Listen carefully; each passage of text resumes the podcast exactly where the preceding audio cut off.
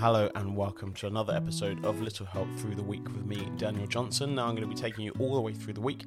It is Wednesday already. We've already been uh, chatting away on Monday and Tuesday just about vulnerability. That's what it's all about, being vulnerable this week and kind of leaning into it. You know, not all the way, but kind of just leaning into it.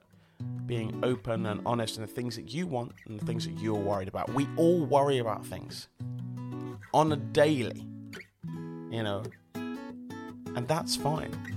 But you also don't need to worry about the same thing every day without no one knowing. Because if no one knows, guess what? Your attitude changes. People can see that there's something wrong, and you're not saying what it is.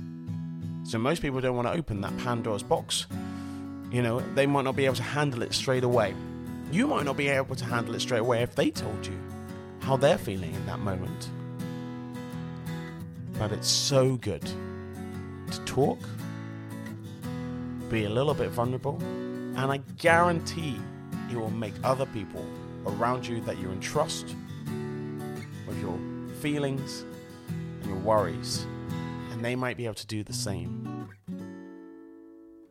and talk to you when they're feeling down.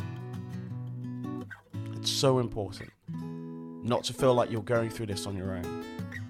Now, yesterday we talked about how you're feeling vulnerability-wise on a scale of one to ten. It can be the same, it can be higher, it can be lower, but it's good to just see your journey of how you're doing and how you're feeling. So let's write it down today. It's Thursday tomorrow, so